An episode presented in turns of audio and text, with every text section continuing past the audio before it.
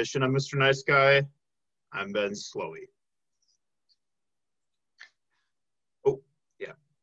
I don't, I don't have nails right now, so it kind of hurts to do that. But, uh, but uh, joining me on the show today, uh, I've got a good old buddy of mine I know from college uh, that um, used to frequent the coffee shop I used to work at, and uh, um, we would just hang out and talk and uh, just have good conversation. Um, you know, anytime, anywhere, and um, he lives. He's back home in Green Bay now, but um, he was studied international studies, uh, and he has spent time in Germany and Poland. And uh, well, we're going to talk a little bit about uh, his passions and um, you know, um, his experience abroad, and we're also just going to catch up and hang out. Spencer Nelson, welcome to the show. Hey Ben, uh, thanks for having me on. I appreciate it. Oh, what do you got there? Bud Light? Yeah, I was grabbing them from the fridge. So I don't know. I don't know what people hate more, Bud Light or Hamm's. yeah, I can definitely say I'm not the biggest Hamm's guy, but uh, I've had my, my fair share of Hamm's through the college years. you only you're only a Hamm's guy if you live uh, in Riverwest and uh, pay like you know less than four hundred dollars for your rent. like you live cheap and and like punk shows and basements. You, like Hamm's typically. I remember Brock but, having a Hamm's T-shirt at one point. So. Oh yeah, Oh yeah. Uh, we're gonna talk about Brock eventually because he's the reason we, I know you. But correct, correct. But um, yeah, no, I actually have a ham shirt too. Um, it's because we um we lived across the street from uh, what was it Gilbert's? Yes. Uh, Oakland and Locust, and yes. um, for a while they had a deal where if you bought a thirty rack of Hamm's, then uh, it come, came with a free shirt. So we we basked in that. Yeah. But I don't I don't really care for Bud Light. I Bud Light kind of reminds me of high school. Yeah, I mean, I, I didn't I didn't uh, I did a lot of sports in high school, so I didn't really drink much until I got to Germany. But um, yeah, for me, Bud Light kind of to me just reminds me of water. Like if you want to get hydrate yourself with beer, you're gonna crack open yeah. a Bud Light. So yeah, it's yeah, alcoholic water, pretty much. Correct. Correct. I had um I dated a girl whose favorite like her beverage of choice was Bud Light with a lime wedge. Interesting. That's interesting. Yeah, I mean, I guess the lime wedge makes it a little better, but I mean, I just can't can't deal with that shit, man. I don't know. Yeah, no, I actually. That's that's why we broke up. hey, I mean, X for a reason, buddy. Am I right? Beer yeah. choice is very important. You gotta have some compatibility there. Right. Well, hey, I mean, you were in Germany for a while, so I'm sure you drank some great beers, right? Yeah, I did. I did. Uh, coming back and having beer here, it was just like a lot of water to me. But what are some of your favorite beers, like the best beers you had while you were in Europe? So there's a really good beer called um, Gösser, and if you've heard like a shandy beer here, uh, they have Gösser. It's actually made in Austria, as I recall, but it's all throughout you know the German speaking countries where it tastes as if you were to take Myers lemonade and Bud Light, but it has like a thicker consistency. So I like that on a hot day. I mean, any pilsner is pretty good in my opinion. So you can kind of get even like the like cheap beer in Germany is still like good beer. It's it's hard sure. yeah. That you know I could I could see that you know I I think it's kind of like when you're in New York and like even the pizza slices that are like a dollar yeah. are still pretty pretty damn good. Yeah, I've never been to New York yet, but I would totally assume so. I mean, you have everything you could need there. So that's right. Um, yeah, uh, I like pilsners. I've gotten really into IPAs. Um, okay. last couple years. What it like? Um, do you uh, do you like dark beers? I'm not a huge dark beer guy. For me, it depends. Like, um, I don't mind a red ale every once in a while. I mean, I guess it's not exactly a dark beer. I mean, Guinness is good if I'm feeling it, or like a coffee stout, but that's more of like a brunch beer for me. Yeah. Uh, but nothing. I mean, I, am not the kind of guy that the first thing I'm gonna grab is a dark beer on a Friday night. Right. Yeah, yeah. That's that's the that's the dessert. You know, after yeah, you've done yeah. your drinking for the night, that's what you have like for dessert. If Correct. like everything else was like the main course. Correct. Uh, Yeah, man. So what we talked about on Mr. Nice Guy, we examined love and fear, passion and creativity. And might I say, Spencer, you, I remember, were like one of the first people, like that I talked about my podcast with when I was working at the coffee shop, and um, and like I remember, it was like such a like rough draft idea back then, but here we are like a year and a half later and uh, i think i like mentioned it like hey it'd be cool if like you know we always we always have good talks so it'd be cool right. to like have you on sometime. It took a year and a half but here we finally are right? It's fine. It's good timing. Any timing is good timing in my opinion so yeah. I'm excited to be here. Yeah yeah me too i you moved to green bay so that made it kind of hard it really did and then with work i could never really get down so that was a bit tough. So yeah, we got to talk about Brock for mm-hmm. a sec. Shout mm-hmm. out to Brock Doll. Um, you can find him as not dot Brock on Instagram, but um, um, he uh, so Brock and I um, we were in the same LLC okay. uh, freshman year in the jams department, mm-hmm. and uh, I like you know I'd meet his friends. Um, obviously just through like, you know, him having people over when we were roommates yeah. sophomore year. But I would always see Spencer Nelson is like always like liking and commenting on his shit.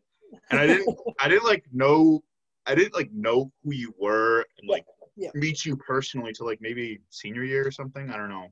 Yeah, I uh so funny enough, okay, so your guys' sophomore year was my freshman year of college because Germany has 13 years of high school. So when you guys all went, I was across the sea, and I remember telling me about you, and I was like, "All right, some cool guy to meet." And I actually remember, I, I remember the first night I met you. Okay, so okay. and this, this is a funny story because it involves Brock, 100. percent Anything that involves him is somehow funny. Correct. So okay, so I I recall I got off the plane from Chicago, and I had to drive right up and take like my entrance exams or placement tests at Milwaukee. So I got in there and then went back to Green Bay for like a week, and then I had to get right back to Milwaukee. And it was Brock's, I want to say it was his 20th or 21st birthday when it was at the Duplex. Oh yeah, right. Okay, so he, I get this text. I'm sitting in my dorm room, and I met my roommates, and they were more homebodies. So I kind of knew, like I was like, well, I'm not gonna get, you know, like these guys almost like he will not go out. You know, so I was kind of, like, I'm on my own. I'm in Milwaukee. I know really nobody, so maybe Brock can throw a lifeline out to me. So sure enough, I remember like taking a bus to, like, the street, right? And yeah. I'm walking, and you guys had like some security guard or something at front of the door. Some big dude. Oh yeah, right. We okay. used to have those like people that would bounce parties. Yeah. Yeah. So so there was like obviously I was kind of like, okay, it's like my first college house party, but I was like, well, I mean, I'll see if I get in or not because there's so many kids. I'll never forget there was like a sea of kids trying to get in. This bouncer was like, yeah, no, you guys can't get in. And I'm walking up, I'm like, oh, no, Brock doll, like it's birthday, and one saying that. And uh, next thing I know, the door opens and it's Brock. He's just like, hey, my boy, get in here. Yay! Like, oh he did that and he grabs me and pulls me into like this little, you know, how people congregate to get in that door. Yeah. So I'm like walking in and Brock's of introducing me. I remember you walked up and you're like, and Brock's like, hey, Ben, this is uh, my best friend Spencer from childhood. And you're like, oh, nice to meet you, man. Like, granted, everyone was extremely intoxicated. And you're like, yeah, he's like my best college buddy. It's nice to meet you. And like, we shook hands and of course, you're so packed and throughout the course of the night, I lose Brock. I'm like, okay, I'm running this. I'm just gabbing with random people, and I go up to leave, and Brock is in the kitchen, wrapped in a blanket, yeah. pouring himself like a bowl of cereal, and he's just like, "Oh, hey man, like you're leaving?" And I was like, "Yeah, it's like." One in the morning, and the habits kids kept coming down in the basement saying, "Oh, I think cops are coming" or something like that, and of course everyone has their mini freak out but i was like i'm i'm i'm almost 21 so i'm not too worried and uh yeah so with that i remember that was like the defining moment of brock just seeing him wrapped up in a sheet pouring a bowl of cereal as, as the party's still continuing he's just going to go back to his room so right right Yeah. Yeah. Yeah. That's that is funny. That's a couple things about that story. First of all, yeah, the thing about meeting Brock's friends is that like you learn what I learned about him and like his friend group, like Yeah. from Green Bay, is that they're all just very, very much like him in the way that like how goofy and things they think are funny and how they just just everyone's shouting in some goofy ass voice about some shit that like they found on the internet that not a lot of people know about Yeah. and uh, it becomes inside jokes and that is kind of exactly what happened with us too when we Yeah. became friends with brock is that he would just show us some weird ass shit he would find from the internet like cringe compilations oh yeah. um yeah. and then soon it would become like our favorite shit to laugh about um but also um yeah those one of those parties at the Duplex um that yeah speaking of him um wrapping himself in a blanket and eating cereal at one in the morning he actually it was one party at the end of the year this was like one of the last ones we ever threw in the jukebox Yeah. but uh some so like like you said there would just be a sea of people that would show up at our front door Yeah. and like it's really like it would be like a bottleneck when you're like trying Oh, to get in there Yeah. like basically all of Sandburg would just show up at our front door and oh, yeah, I believe that. yeah and um so people would have to like go through one of our units to get to the basement Mhm. and uh, like there'd just be this these all these random ass people that would just be in our in our apartment and uh like there was one one of the last parties i remember like someone like went into our fridge and brock had like a bowl of spaghetti and that he had wrapped up in the fridge and I mean, he walked into the kitchen. Someone, some random ass dude, none of us knew, was just eating his spaghetti. and he just walks. He's like, "Dude, that's my spaghetti." and the guy was like, "Oh, uh, someone gave it to me." and then, Not surprising. yeah, then like, and he, I remember he came up to me at the end of the night, was pissed about that. He was like, "Dude, someone just like ate, was eating my fucking spaghetti." Like. Well, it's a good- I'm like, it's a good thing this is like one of the last parties we're ever throwing, so yeah. no one will Yeah, kind of. Dude, like people would do that. People would, like Oh, yeah. go into our fridge, like drink our beer. Like someone, one time, someone was like eating our fruity pebbles, and uh, I mean, I remember he was like, I think he had like he was like diabetic or something. He just really Oh, needed okay. to eat something like sugary. Yeah. So I got it, but like people would just raid our shit, man. I mean, Yeah, those parties were those parties were fun, but Yeah, they were a good time because I was gonna rush A Pi, but at the time, I was so like invested in school that like, I mean, when I look back at it, I could have easily balanced everything, but at the time I was 19, I was just like, oh man, like how am I gonna, you know, 19, 20, then 21. I was like, well, you know, how am I gonna balance it all? In reality, could have made it work, but you know, such is life. So it's okay. Um, frats are a lot of drama, so yeah, yeah, yeah, you you avoided that at least, and you got the fun part, which was coming to the parties. correct. But um, yeah, we became better friends. Um, because yeah, I used to work at the roast, and you'd come see me like almost every day. Like it was a lot. Like we, we hung out a lot. Yeah, yeah, it really was. I um, well, I was working for Mike at Two Sweet before uh, I believe he sold it off. Uh, Yeah, now it's like a it's a full cafe now. Yep, that's what I've been told. I haven't been down in Milwaukee obviously since November, so it's been a long time. But uh, through some coworkers, yeah, they told me it's changed hands. But yeah, I, I remember coming from the library. If it was really cold in the winter, and I do it after work, or I just needed like to pop in and buy a coffee if I had to study, I'd just be like, "Oh, there's Ben. I'm gonna Yeah, in there." yeah, hell yeah. Um, I do miss one of the things I do miss about working there was always was Mike, the owner of Two Sweet. Oh, yeah. He would because we shared that like door that went between our Yep. between the places, and he would come in and he'd be like, he's like, Ben, I'm cooking something. Can you give me an espresso? I'll cook you.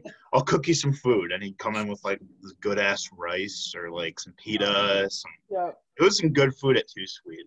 Yeah, dude, he was a great guy. So, because I, so how I got that job was it was my going like my second semester of senior year, and I mean, my parents and I had this pretty good pact where you know if I had good grades and I was really on top of stuff and you know I was involved in clubs or whatever I could do, um, like to get a job, they're like, you know, you can, it's your choice, it's what you want to do. Uh, and then eventually I was kind of like, you know, I want to do something because I just was like, ah, it's about time. So I just walked in to Too Sweet and I was like, hey, do you need some extra help? And he was like, can you work Fridays and Saturdays? And I was like, yeah. He's like, great. like, send me your resume and we'll figure all this out. And then, talk, and then like literally four days later, I mean, once everything went through, he's like, yeah, like you're good. So I started working there. So that's kind of how that worked. Yeah, I remember you got the job like right when I got fired from the roast. So like, sadly, we never got to work together. That would have been insane if we did. That'd have been wild. That was good times. I know, but maybe in that case, it's a good thing that I wasn't Yeah, at the yeah, anymore. knows? But um, but yeah. So, but after that, I don't think I've really seen you much since then. So, uh, I mean, obviously, you uh, you do um, say some you say a lot of really encouraging things on social media, which I've always really really appreciated about you, and I like, you know, you're very um, you're like a ball of sunshine, Spencer. Thanks, buddy. Appreciate You're it. welcome. So Spencer, um, so I want to hear a little bit about like, I guess like growing up for one. Um, something I've been asking guests on the show lately is when you were growing up, what did you want to be? Oh man, so that's that's a good question. I think as a kid, um, you know, I'm sure probably told my mom I wanted to be a worker or something like that. Um, you know, I don't know. I remember like for career day, my dad was like a vice principal and then later a principal. So I kind of wanted to do that. And then for a long time, you know, anything business wise when I was a kid. But I knew I wanted to do a lot of traveling, I guess, as a child.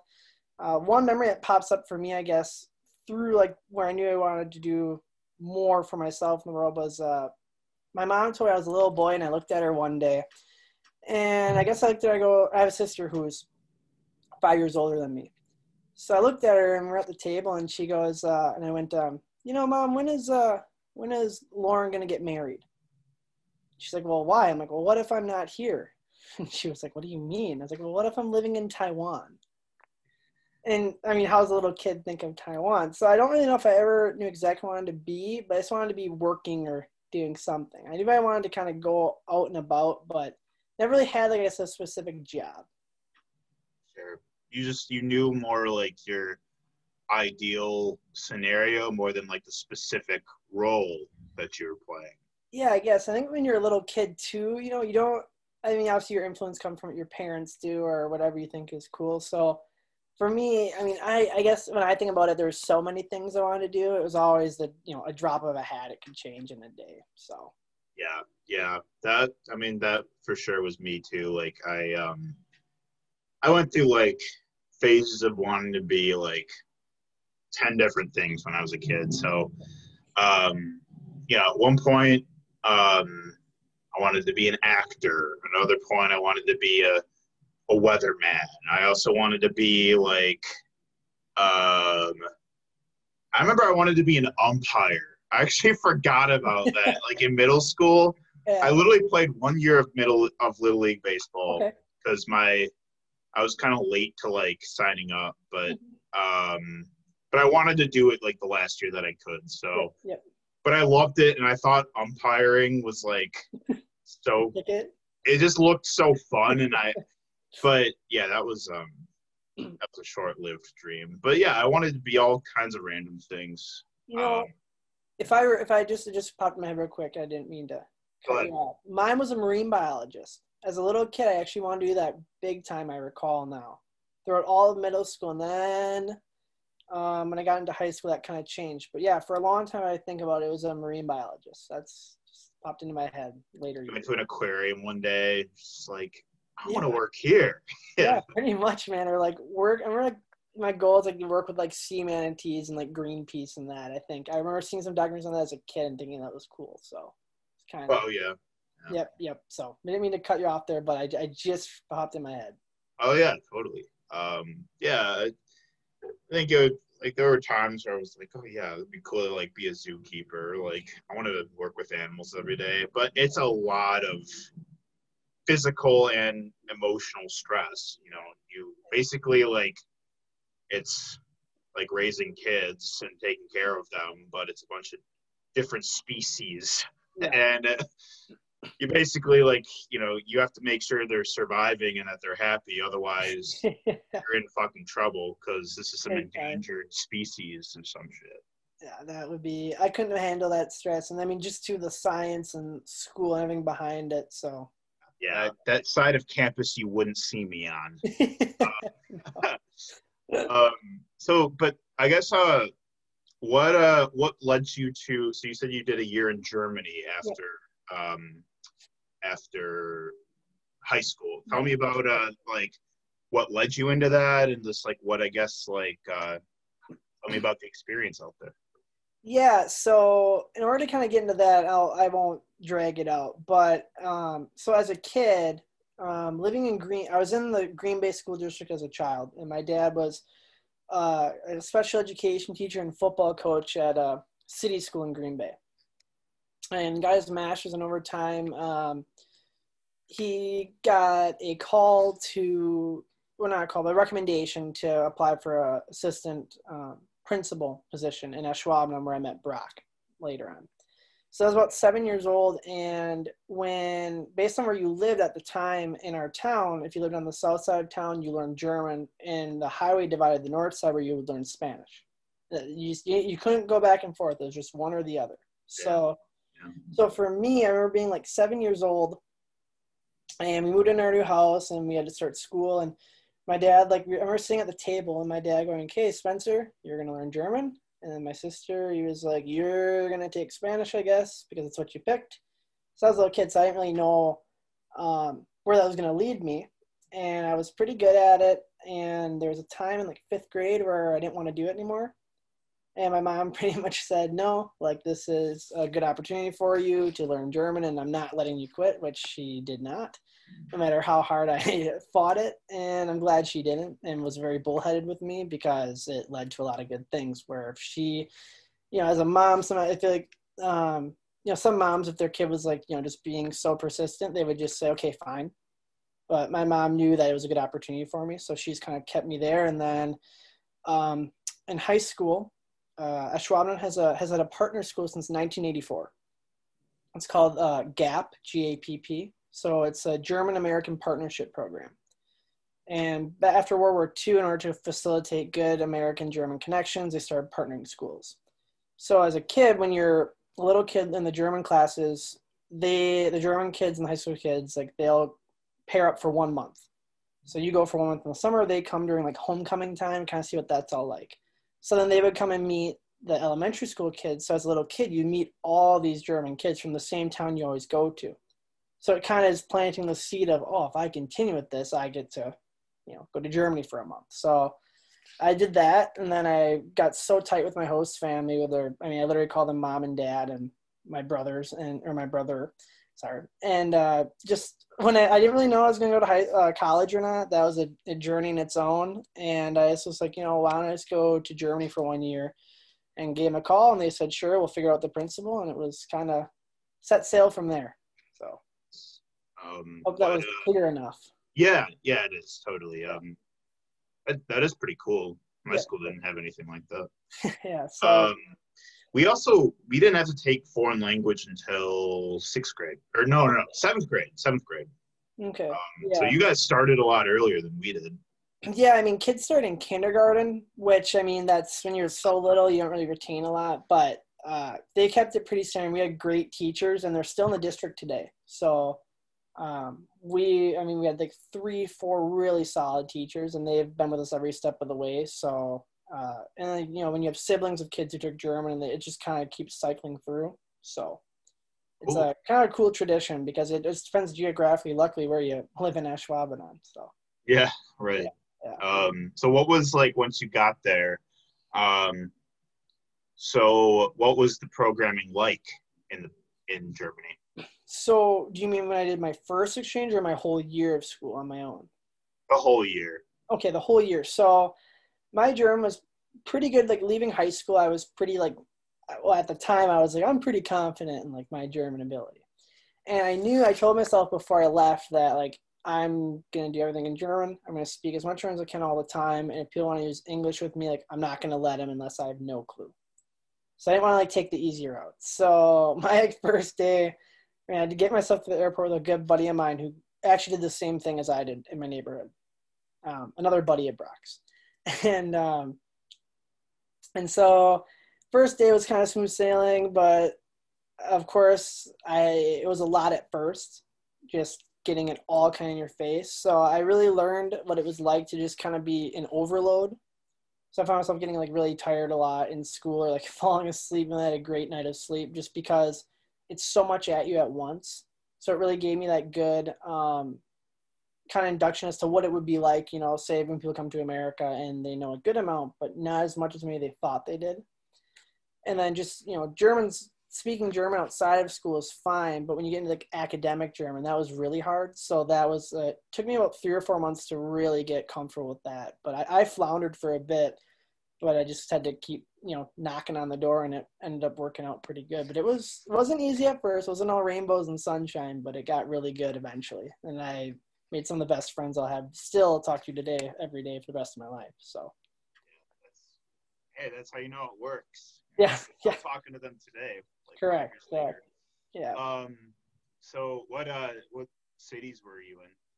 So I was in a small town called Frankenthal, and it's outside of a city called Mannheim. So, like southwest Germany, where if I were to go to the French border, I would go directly west, and I would be like an hour away. So kind of in if my if it's my hand, and Germany's here, I was like kind of great here. Yeah, I remember I did a um I did like a in like third grade we had like a sister cities like social studies project we had to do and uh my city was Hamburg. Okay, Uh, nice. So I remember that was the first time I learned anything about Germany was in third grade and you learn about like you know all the the, the foods. I just I remember the foods, you know, I remember pumpernickel and schnitzel and Yeah. you know, spatzel and strudel and you know like all That's just- stuff. if there's anything you remember about like social studies projects i feel like when you were a kid it's always the Yeah. food, you know Yeah. I always remember asking my mom for glue at 9 p.m. the night before it was due and getting yelled at.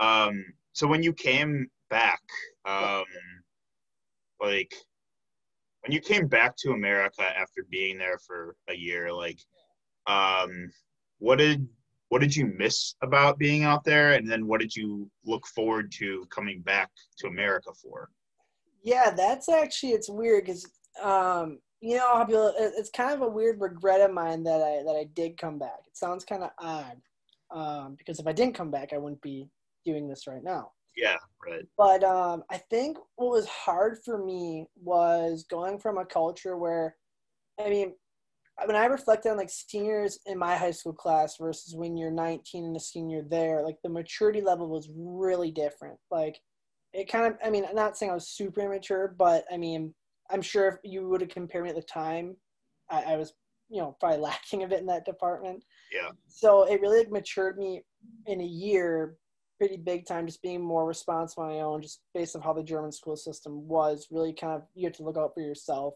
and uh, there's a lot of accountability on yourself. So it prepared me well for college. When i got there i was like oh this isn't that bad. I didn't have the issue where i was gonna you know do bad in school or anything like that. I think what i missed was like the nightlife where i could go to a nightclub with my buddies on a train hop on nothing mattered or i could go drink in public didn't, didn't matter you know that social aspect when I got back to here, I was like, okay, I'm 19. I've been going to like techno clubs with my buddies or like going to watch my buddies play soccer and like, you know, having a couple beers with the guys and like, I don't know, their version of like a Target parking lot playing drinking games. And then I go to a dorm where I have an RA who is like breathing down our neck or I go to a party if I'm walking out at the wrong time, you know, what if a cop, you know, didn't mind filling out paperwork and I get an underage? So Yeah. I had a lot like that paranoia, I think, which kind of limited my experience of college. But I would say just culturally getting back was different and people were different. That was uh, a bit isolating for me. It was kind of tough. Yeah, I. That's a good point. Um, because can like, I can see that you know when you have all these like, um, these pastimes and luxuries that are just seen as like recreational things that you can just do, um, out there. Like having that taken away from you for two years, like that sucks. I remember. Yeah, it was tough. I remember like you know I did my birthright um, in Israel when I was 18, and that was the first time. Yeah, it was. Yeah, like I remember it was an amazing time. Like because it was my first time I could ever just like legally have a beer because drinking age is 18 there. Yeah. But then, so that yeah, like 10 days you can like, you know, like Yeah, drink and definitely- have fun and do what you want. But then you come back here and you're like, well, that was nice. Yeah, That was nice. Uh, what are uh, what are drivers like in Germany and Poland? Can people drive like how compared to like driving Oh, in man. the in the states? Man, Germany is odd because so like the autobahn, it's just the name for highway. Like there's no like one stretch of autobahn, which I think a lot of people think. I mean, I I I thought the same thing, and then like my host dad was like, no, like we're on the autobahn, like it's just highway. And I was like, oh, okay. And it's like there's certain site um there's certain like sides or parts of the highway that are controlled speed. But you might you might come to a highway that has five lanes. If you're in the way left, you hammer. If you're in the right, kind of similar here, right left lane. But common sense too goes a far way. I feel like, in my opinion, like there's more common sense there. Okay, if you're like driving in a like on a highway and you're going I don't know 125 miles an hour, and you're noticing all these cars around you aren't, you're you're, you're gonna most likely slow down. I mean, you always have that one outlier. Obviously, that, that that's what they want. And you have like some sections that are controlled where they don't really put a lot of police effort into like pulling you over. They have like these uh cameras that will flash at you. So you'll be driving, and if you're going too fast, it flashes and it gets your data or like your your you know license, all that, and you'll just get a nice fine in the mail. So Oh And- yeah, and then I mean Poland, that's kind of it's pretty reckless in my opinion. I uh, I I remember. I mean, I didn't do any driving when I was there when I was on my study abroad, but when I was 14, I went to Poland with my great uncle. So he's Polish, and um, that was my first time abroad uh, as a kid. And so we get all the the airplane in Warsaw or airport in Warsaw, and he hails a taxi. He's kind of bartering with the guy, which is going to cost to get through. And we get in the cab, and there's no seatbelts. But rem- remind you, this is like 10 years ago. So they, at the time, were in the EU for maybe like seven years. So, like, it was building. Okay. But a lot of that old mindset was still there. So there's no seatbelts. And I remember my great uncle looking at me and he goes, Don't you buckle up. I was like, Why? He's like, Oh, it's gonna, it's gonna offend the driver if you buckle up because he'll make it think like you don't think he's a safe driver. I'm like, Oh boy. Like, okay. Yeah. It just tears off in the middle of Warsaw. That's, I mean, that's a big city. It's packed. Not like New York, but probably like a Chicago. So he's just tearing through. He like runs a red light. There's people like walking the crosswalk. They kind of hop back, and I'm like death gripping. I'm like, oh my god.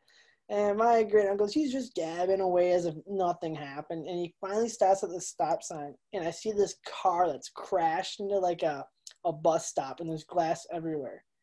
And this Polish driver, I mean, he spoke no English obviously he's old. I mean, the dude is probably in his seventies. He's just smoking a cigarette, and he goes, "Ha, Stevie Wonder," and then just keeps driving. What? Yeah, and I remember that, and I remember like just being like, "Oh my oh god!" Oh my god. that was damn. my first like ten minutes in Poland as a, as like a, a teenager boy. I mean, as a kid, realistically, that was like mind blowing. Where Germany was pretty calm compared to Poland. I mean, Dude, that's it's funny because like that's the buckling up thing is like a it's just some like corny dad joke in America where it's like, oh, you better buckle up. Oh, like this person's behind the wheel. But the fact that like it's offensive if you buckle up when like a certain person is driving. Yeah. I mean, granted, like that guy was pretty old, and this is ten years ago, man. It's like Poland's really changed. Like going from when I was fourteen to 20 when I got there, or no, not 20. Sorry, it's two years ago. Like 22. I mean, that was it was night and day difference when I got back. But yeah, when I was there, man, it was the first time it was a little out there. So, do people um, how do people like um, engage with politics out there compared to here? Yeah, that's um. So I was this past summer, so not now, you know, last summer. I was doing an internship in Germany, and that was kind of when they were getting geared up for some elections. I recall, and I know like um, among our age group, the Green Party in Germany is rising. Um, but I mean, Germany has a, I think I want to say if I recall back, they have like six parties. So like it's not just like a two party system. They have very multiples, but then you can create coalitions. So that's where you know if depending on whatever side you're on, I mean it can be a pro or a con depending on who does coalitions, or they can break coalitions and some things get passed through, some things don't, and then some things kind of hang in the balance. Um, in my opinion, for Germans, a lot of people like to just keep their politics themselves. Um, it's not so much. I mean, it's important, but how they go about their politics compared to here, like you don't see, you know, slandering infomercials on TV. I, I don't even think that's legal. And at this point, like, there's literally YouTube ads about that. Oh yeah, yeah. You know? yeah, yeah. It, it's it's very different, man. Um, it's hard to explain because I was there during an election season when I was younger, and it it, it had the same feeling as it did here. There's no way. It's uh, it's not as in your face because if you have six parties, man, I mean, one, I mean, your your chancellor, your leader, you know, gets appointed, but there's more that goes into it than just like one party taking a stand. Because even if your party wins, you still have five other parties you have to go through, possibly seven. I mean, it's all there's it's always changing. Sure, that's yep. that's interesting. That's I mean, I, it would be nice. Correct. I have something like that here. Like I, I, I'm a firm, firm believer in like, you know, sort of the post bipartisan, like system that we have now, and like in favor, dropping that in favor of. I saw I saw a Patriot Act episode about. Okay. Yep. But it was about like um how like you should be able to like rank your selections in primaries and not like not not mm. like running it through a winner takes all yep. um, scope, but from something that like where you have just like more choices, like mm-hmm. and yeah. you can like sort of rank your choices based on both inter-party and uh, like within your own party. Like, I think we need more of that because like at this here in like the states from just what from what people are talking about like you vote based on who you hate more yeah, i mean yeah yeah it's yeah man that's something that i i don't know how to explain how i feel about that because for me personally i i this is i, I feel when i look at a candidate man i'll be honest i think to myself which man or woman could I like sit down, have a beer with, and talk for an hour and not bring up politics one time? Like in the sense of, okay, do I agree with their policies? That's good. You know, that's obviously important. Okay, so I'm not like dismissing that. Right. But my thing is like I look at the at candidates as like people because at the end of the day they're people like you and I. It's just that they got a security clearance. They probably studied more politics than we did, and they probably have a general better idea of how things should work or could work, or they how they want to work than we would as people. Yeah. So I often look at candidates and if I'm like, you know, I don't, I wouldn't trust that person outside my personal life, or if I was, you know, sitting at a table with them, you know. Yeah. Uh, and I think too, in my opinion, that nowadays people, and I'm sure we've seen this across all walks, that nowadays it seems like in the U.S. that people tend to take their political parties and make it almost like their identity. Oh yeah. And, and, I, and at times I, I really struggle with that because I I actually rarely, I mean, other than with you and we'd ever coffee talks, I, I rarely, even on social media, I rarely get involved with that thing just for, you know, depending on where I work in my future, whatever I do. Um, I like keeping a lot of that stuff to myself unless I really feel comfortable with people. Um, but I, I, really do see that if, when people make it about their identity, it, it, impairs their ability, no matter what side they're on, to try to find a meeting ground. And I think that's what's really important. And I know we often, you know, everyone always says, "Oh, we need a third, we need a middleman or a moderate, or you know, you know, we need something in the middle." And it's like, well, you got a third party. it just that doesn't have Yeah. traction. Right. They just don't have much of like a platform, you know, like for example, like they're they are overlooked in the debates and whatnot. And like yeah, and there's far more than just a third. There's so many parts. You know, Oh, yeah, dude. I know. I uh, I recall this as a while ago. I took a like a test, and it was in like the Peace, Freedom, and Justice Party, and it was like a dove. And I was like, I've never heard of this party, and I looked it up, and I was like, all right. And I looked at like the representation. I was like, yeah, that's never gonna. it's never gonna. It's never gonna see the light of day. So right. um, for me, I mean, I think in time things will change. I mean, they're, they're it's bound to, in my opinion. But like even in Poland right now, man, that was gridlocked. Two party and um, their former president Andrzej Duda, he won. But if you looked at Poland and the voting, they were split directly in half. Like you could take the country and cut it in half, and you had like your more left and more right candidate, and they were split directly in half. I mean, there's a lot of geo like a geographical pull because like the more I guess we would say left or not left, you know what I mean, not extreme left, more like liberal, I would say, was more bordering Germany, Czech Republic, Austria, kind of that portion. And then your more conservative was, you know, facing Russia, Belarus, Ukraine, more like traditionalists in terms of Eastern European lifestyles and kind of, you know, just how they view the world. So it didn't Yeah. surprise me, but it, it, it didn't surprise me that the candidate who won won. Um, I kind of saw it coming, but in general, it was interesting that Poland just split down in half.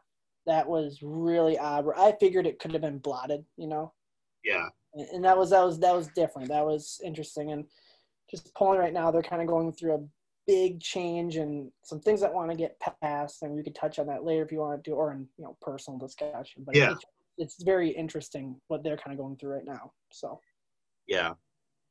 That would be so so wild if you like imagine the US being split in half where like the Yeah. west the west side of the country is like all one ideological foundation whereas the, the eastern part is the opposite of that. That would be man, that would be like some dystopian shit if we if you be- thought about it. I, I like in my head, I picture like North Dakota, South Dakota, like split in half. Just like, Yeah. It's like there's now a northwest Dakota, a northeast Dakota. Correct, man. And I mean, I'll be honest, that would be terrifying. That would, Yeah. if, if we split in half as a country, that would that would be pretty, pretty. I, I don't know where that would all go. That would. Uh, I know. I still have to watch um The Man in the High Castle. Um, I've heard that's a good show, and it's it's about. I, I'm sure you've heard of it. Yep, yep. I Yeah. yeah. So I like, don't actually watch it, but I know what it's all about. I just- yeah, yeah, it's about like if the Nazis won and like things are split, something like that. And Yeah, So that I- would good. that would not have been good. no, um, No, no. no. So that being said, yeah, I'm a Jew here, so I'm uh I'm interested because you know just based on like you know hearsay from people that have like experienced the culture or just know a lot about Poland, being as you were there, I've heard that there is a lot of anti-Semitism in Poland. Um, Yeah, yeah. So this is interesting. Is actually so my great grandmother. I mean, this is where it's hard in terms. I mean, for me, I'm I'm considering uh, doing my conversion. Oh, okay. Yep, yep. I mean, in college, I, I was really like gonna go gung ho with it, but just life kind of got in the way, and I just wasn't. You know, you know how life goes. So, um, this is just kind of interesting. Where, yeah, it, it's rising in Poland. It's really odd. Not odd, but I mean, it was obviously it was one of the most flourishing Jewish populations in history in World War II. And then once that came over, there's so much hate, and I really think it stems from like when I think of old Poles, where I think a lot of the, the anger or hate, which I mean, it's obviously there. I think it comes from the fact that I mean they got invaded September first, nineteen thirty nine, because they had such a big population. Where you know would they have been? Could they have avoided a lot of turmoil? I don't know. Um, but historically, you know, when they had such a big population, it you know Germany just pillaged through.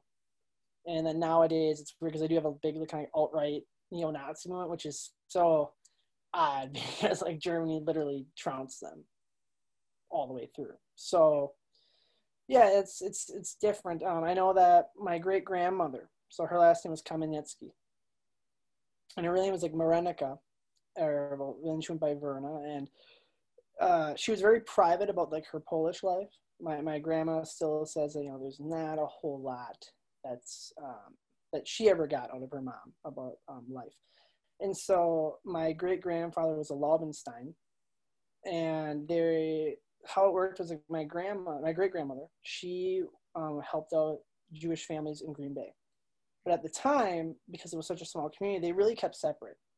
Because Green Bay is a small city and there's way on the east side, but she, my great grandma would go and do housekeeping and kind of tidy up and was connected with the families. And um, that wasn't super common in the time. And my grandma remembers like them getting, you know, Hanukkah cards or things on Yom Kippur. And her, my great grandma like reading it through and just kind of going about it. And my grandma being like, you know, what's this? And she was just like, oh, just don't worry about it. Da, da, da. And then her father was a Lobenstein. He just seemed to get a little frantic, you know, just the times. And I went through some old passage documents, and their family all came through late 1800s to Baltimore. And there's a Jacob Kamenetsky who was family of theirs, and he had Hebrew listed as his um, race. So it's very interesting because they were from Galicia, which I don't know if you ever learned about Galicia through history.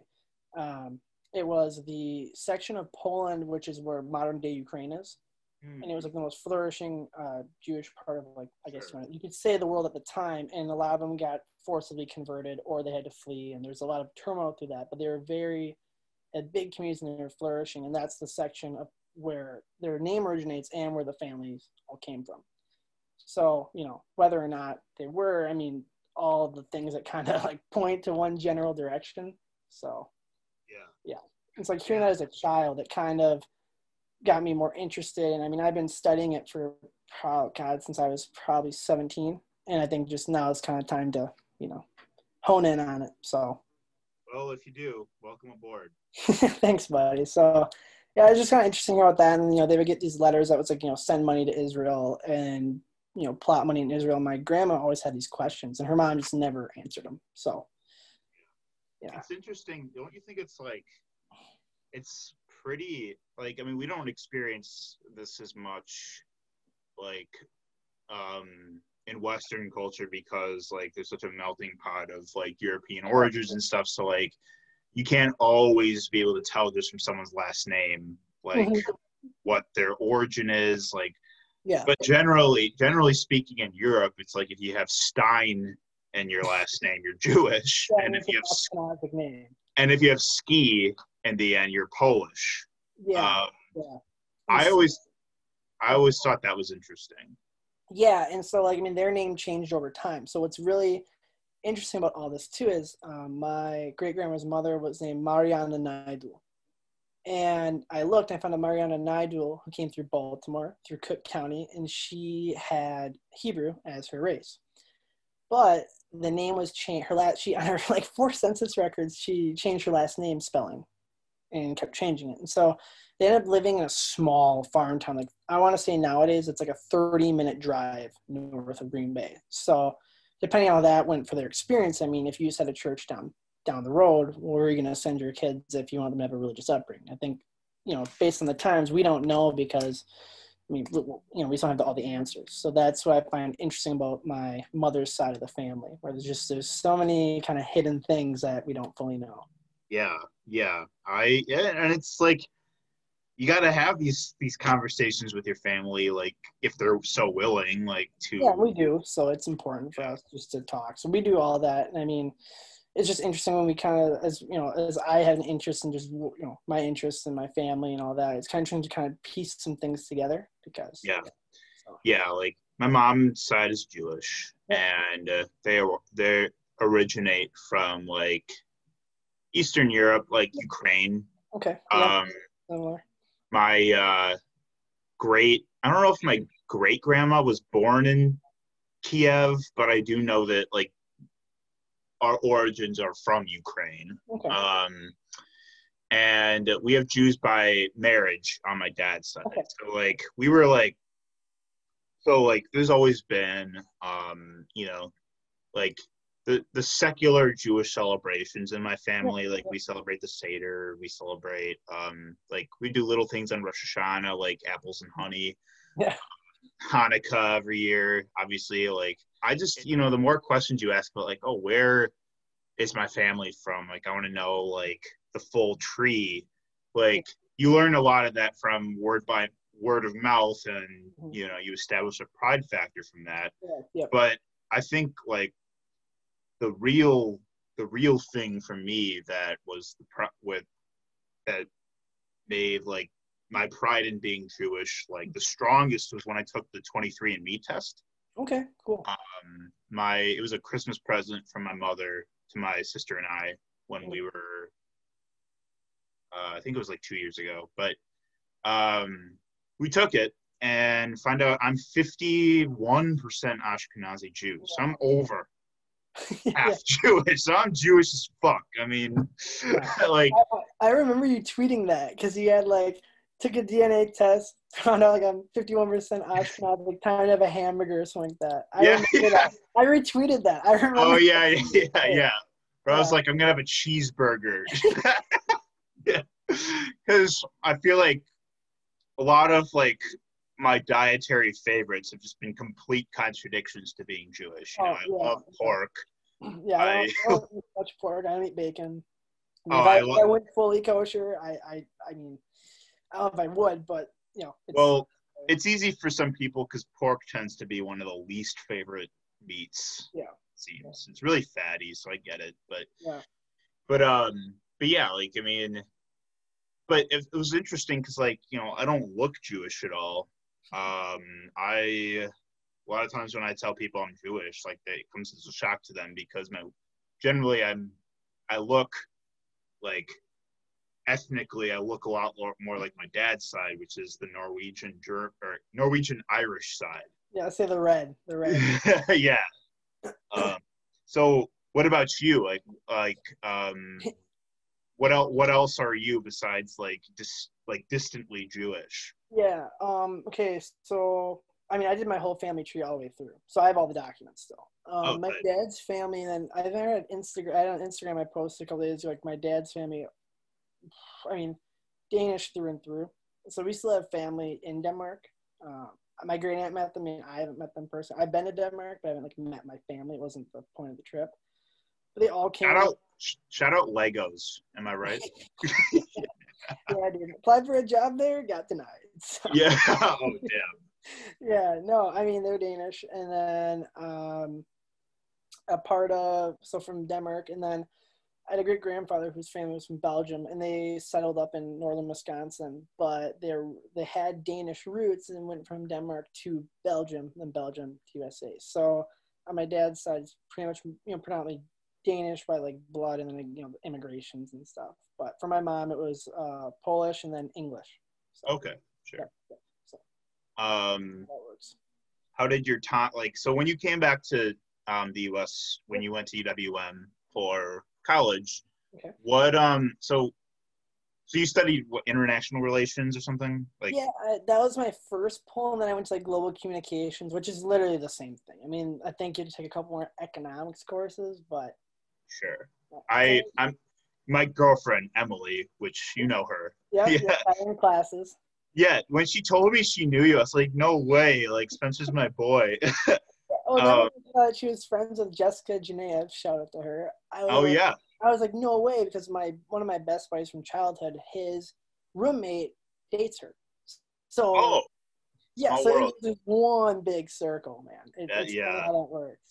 it's funny because i actually met emily from working at the roast Okay. so it is it is you know the east side is just like it's bumping, man. it, it's it is popular um so anyway um so yeah like how did how did your time like i guess like what influenced you to study what you decided to study Yeah, so I mean, at the time, I'll be honest. Like when I said I wasn't really sure about going to college, I got a 19, a 19, a 17 on my ACT.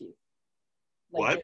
I got a 19, a 19, and then a 17. oh damn I mean, it just I, I couldn't catch a break, and um, all my friends were getting high scores, and I, I knew from my sister going to college that the ACT wasn't the most important thing. but I just knew that okay, like if I, I had good grades in high school, I, I got to figure out what I'm going to do.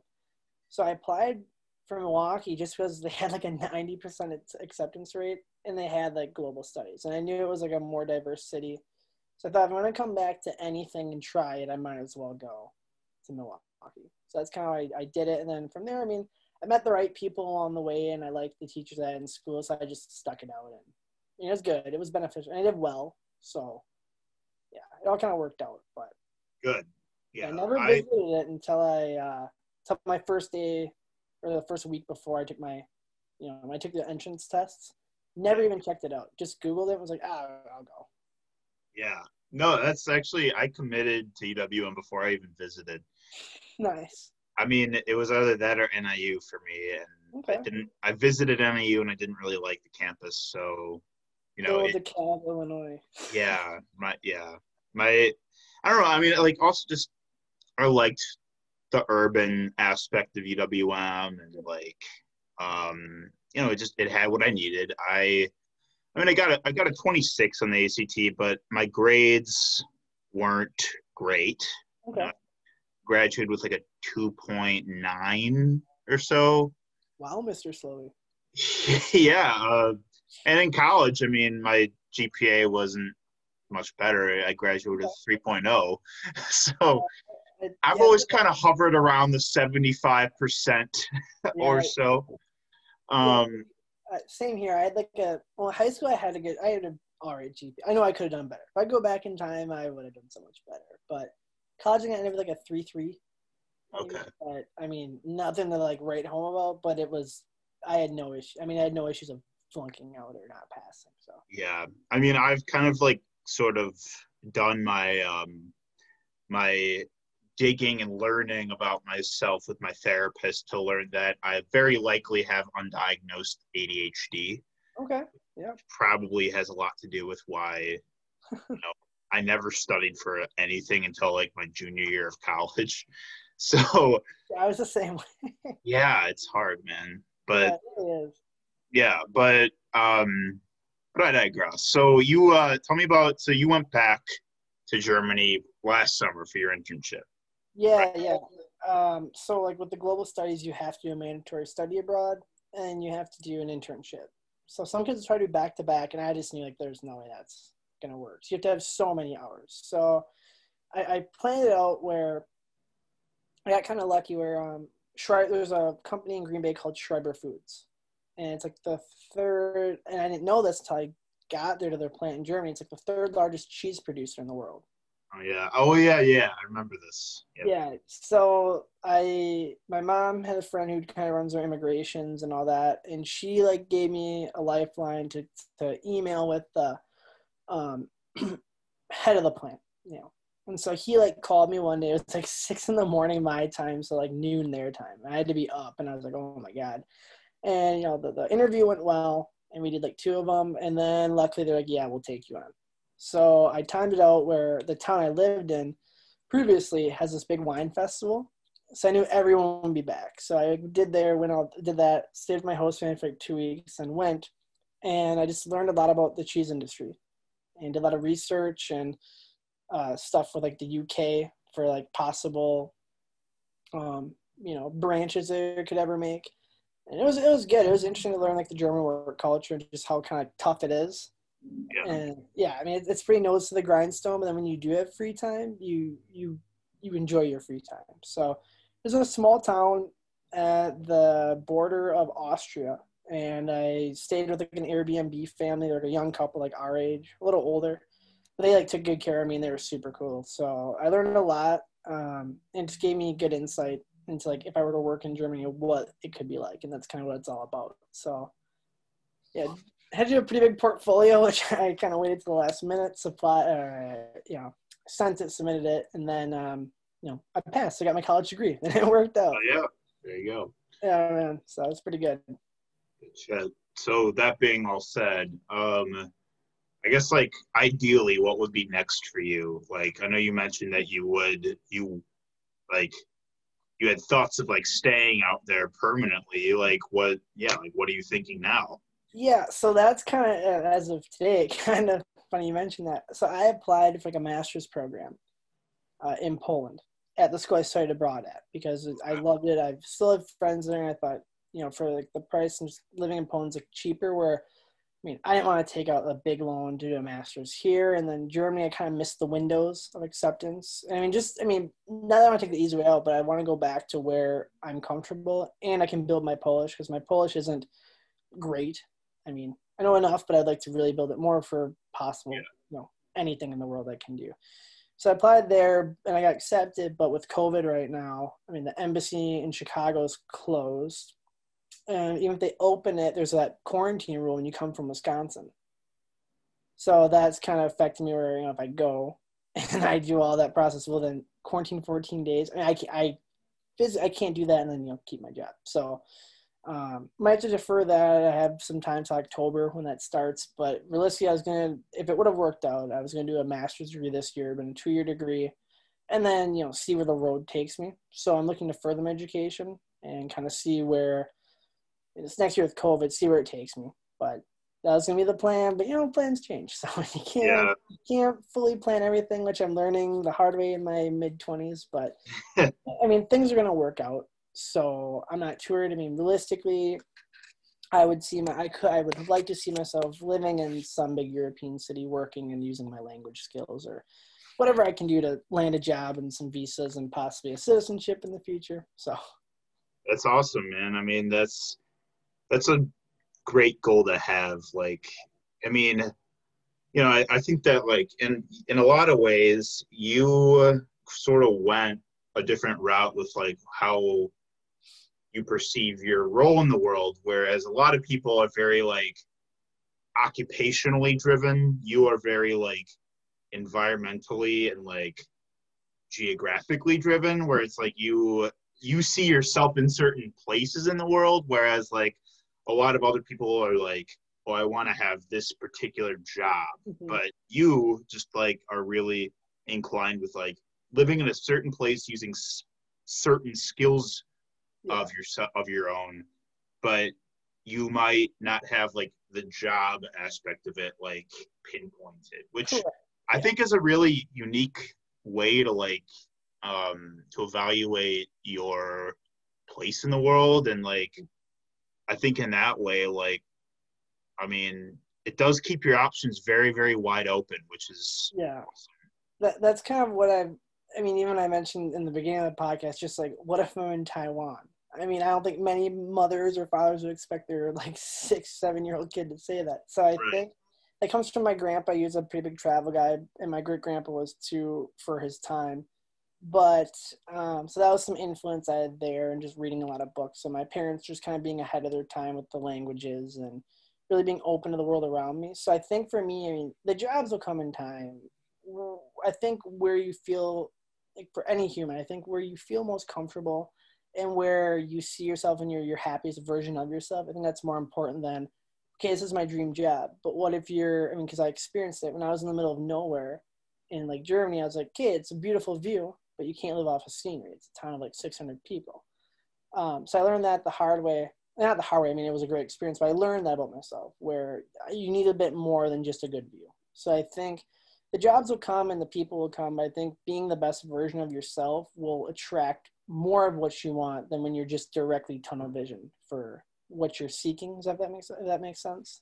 Yeah, and I like the way you put that because like it's very easy to pigeonhole where you see yourself and i'm guilty of that too you know like i'm like oh yeah you man everyone does it yeah right where i'm like oh yeah i want to get this job at 88.9 and uh, call it my career but you know it's just things sometimes just don't work like that and like yeah. you know it's better to see like you know you can't always like look at a that narrow like um pathway to like you know you finding yourself and instead like what are some other goals in other departments of your life that you want polished yep. um by this time? You know like for example i was thinking about it last night like you know maybe like maybe not this year but next year i think i want to like get my first cat. Um okay. it's awesome. Gives yeah. ability it's good. Yeah yeah yeah. I want to want to get like a pet um next year. And like the by the end of this year you know i'll be able to say that like you know i did things like open a savings account. I got my own place. I i became a lot more like fiscally and independently responsible. Like i i accomplished certain goals this year but like next year you know i want to be in like certain other places that continue building off of what is what i accomplished this year. And like that's something that a lot of people don't you know they don't always think of like you know looking at like what your success means as like a it's a matter of cumulative growth Right. Yeah, yeah, yeah. I think I get that from my dad, to be honest. Um, he so my like my dad went to college. He went to Madison, La Crosse, and Oshkosh, and graduated from Oshkosh. So he was all over the state yeah, yeah, he was. But, I mean, but it led him to a great career and something he's very proud of. I mean, he he was in the Wisconsin educational system for 33 years. So um, he always, and since I was a kid, he's always told me, you know, it might not be your path A or your path B. It might be your path C. But at the end of the day, you're going to get where you want to be. It just might not be in the exact moment that you want. So I think often being told that as like a kid and as I got older, like learning to deal with some disappointment and just learning, okay, like, yeah, I can have a little pity party, but then I have to zone in and look for, you know, those other paths that are going to lead you where you want to be. And I think as long as you, like you said, don't pigeonhole yourself. I think from my dad, as long as you are able to kind of navigate the routes and you know there might be some speed bumps along the way, you're going to get where you need to be. And as long as you have confidence in yourself and people around you and keeping a good, like, you know, not vibe, but a positivity, a positiveness, um, it's going to take you farther than you can imagine. So that's what I was always taught as a kid. And I think I like to think I lived that pretty good, but I mean, not, you can't be 100% happy all the time. I mean, through COVID, man, I mean, I, you know, I'm working six days a week. I have a good job. Um, it's not exactly what I thought I'd be doing, but it's, you know, I was able to work through COVID and it's just my plan A to plan B. And, you know, things come as they're supposed to come. So I never get too worked up. There you go man that's that is a great great mindset like especially in such a like bleak time yeah, um, you know like It's something. Tell you yeah yeah it's it is so so unprecedented unusual uncanny but yeah i mean grow in the areas that you can in the meantime Correct. It helps to have brock around i'll tell you Yeah, that it does, man. I, I would believe it, man. Um, I We think. still- Hold on, go on. I was gonna say we still hang out periodically. Some good canned laughter to have around at all times. You know what I mean? Yeah, I mean, I had I've had Brock in my life since third grade. So we met in third grade in uh, Mary Amon Mary Amonson's third grade class, and we were pretty tight. And then I mean, we were tight all the way through. Um, but I remember like meeting him in like third grade, just Brock being a goofball, and it really does provide a spice of life. And I think one thing too, I think what I've noticed, whether it's, I mean, I'm trying to really limit my social media time because I think that's been draining. Just seeing constant bickering and just as some things are going on right now across the world and the country, and I think um, trying to not put so much pressure on ourselves in our early 20s during a pandemic. I think initially, like I was trying to fill my time with hobbies and trying to do so many things that it kind of exhausted me. When in reality, I think I just going step by step is better than trying to just cram everything in. And I think, I'm sure, I mean, we're all guilty, like we said, but I'm sure a lot of people in their younger 20s are kind of experiencing that. I'm more than sure. Yeah, how you're feeling day by day is social media use. You know, like I, I'm guilty of it too. You know, I use it way too much sometimes, but, um, but yeah, like instead, like I try to like, you know, uh, train myself to like not to resist the temptation to like you know check it frequently and instead like build the the present moment awareness. Um so yeah.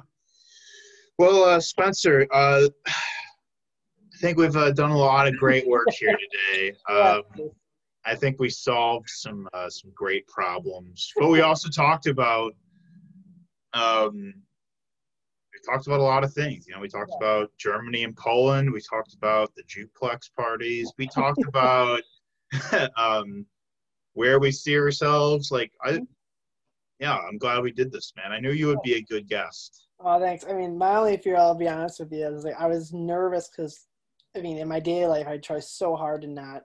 Um, when I'm talking, I try to always keep things tight now versus just going on and on. So you might have to edit some things, I'm sure, kind of like cut some. Yeah, but I edit. I edit every episode down, and Okay. like honestly, I feel like most of the edits I make are of myself. So yeah, I mean, I hope I was clear enough. Um, yeah, I, I hope I didn't get on that or I didn't lead on or oh, dude, you did. it wasn't super clear because I hope I was able to answer your questions in like a, in a positive manner, like in a good way that made sense. So when people are watching this, they're not like, what the hell is this guy talking about?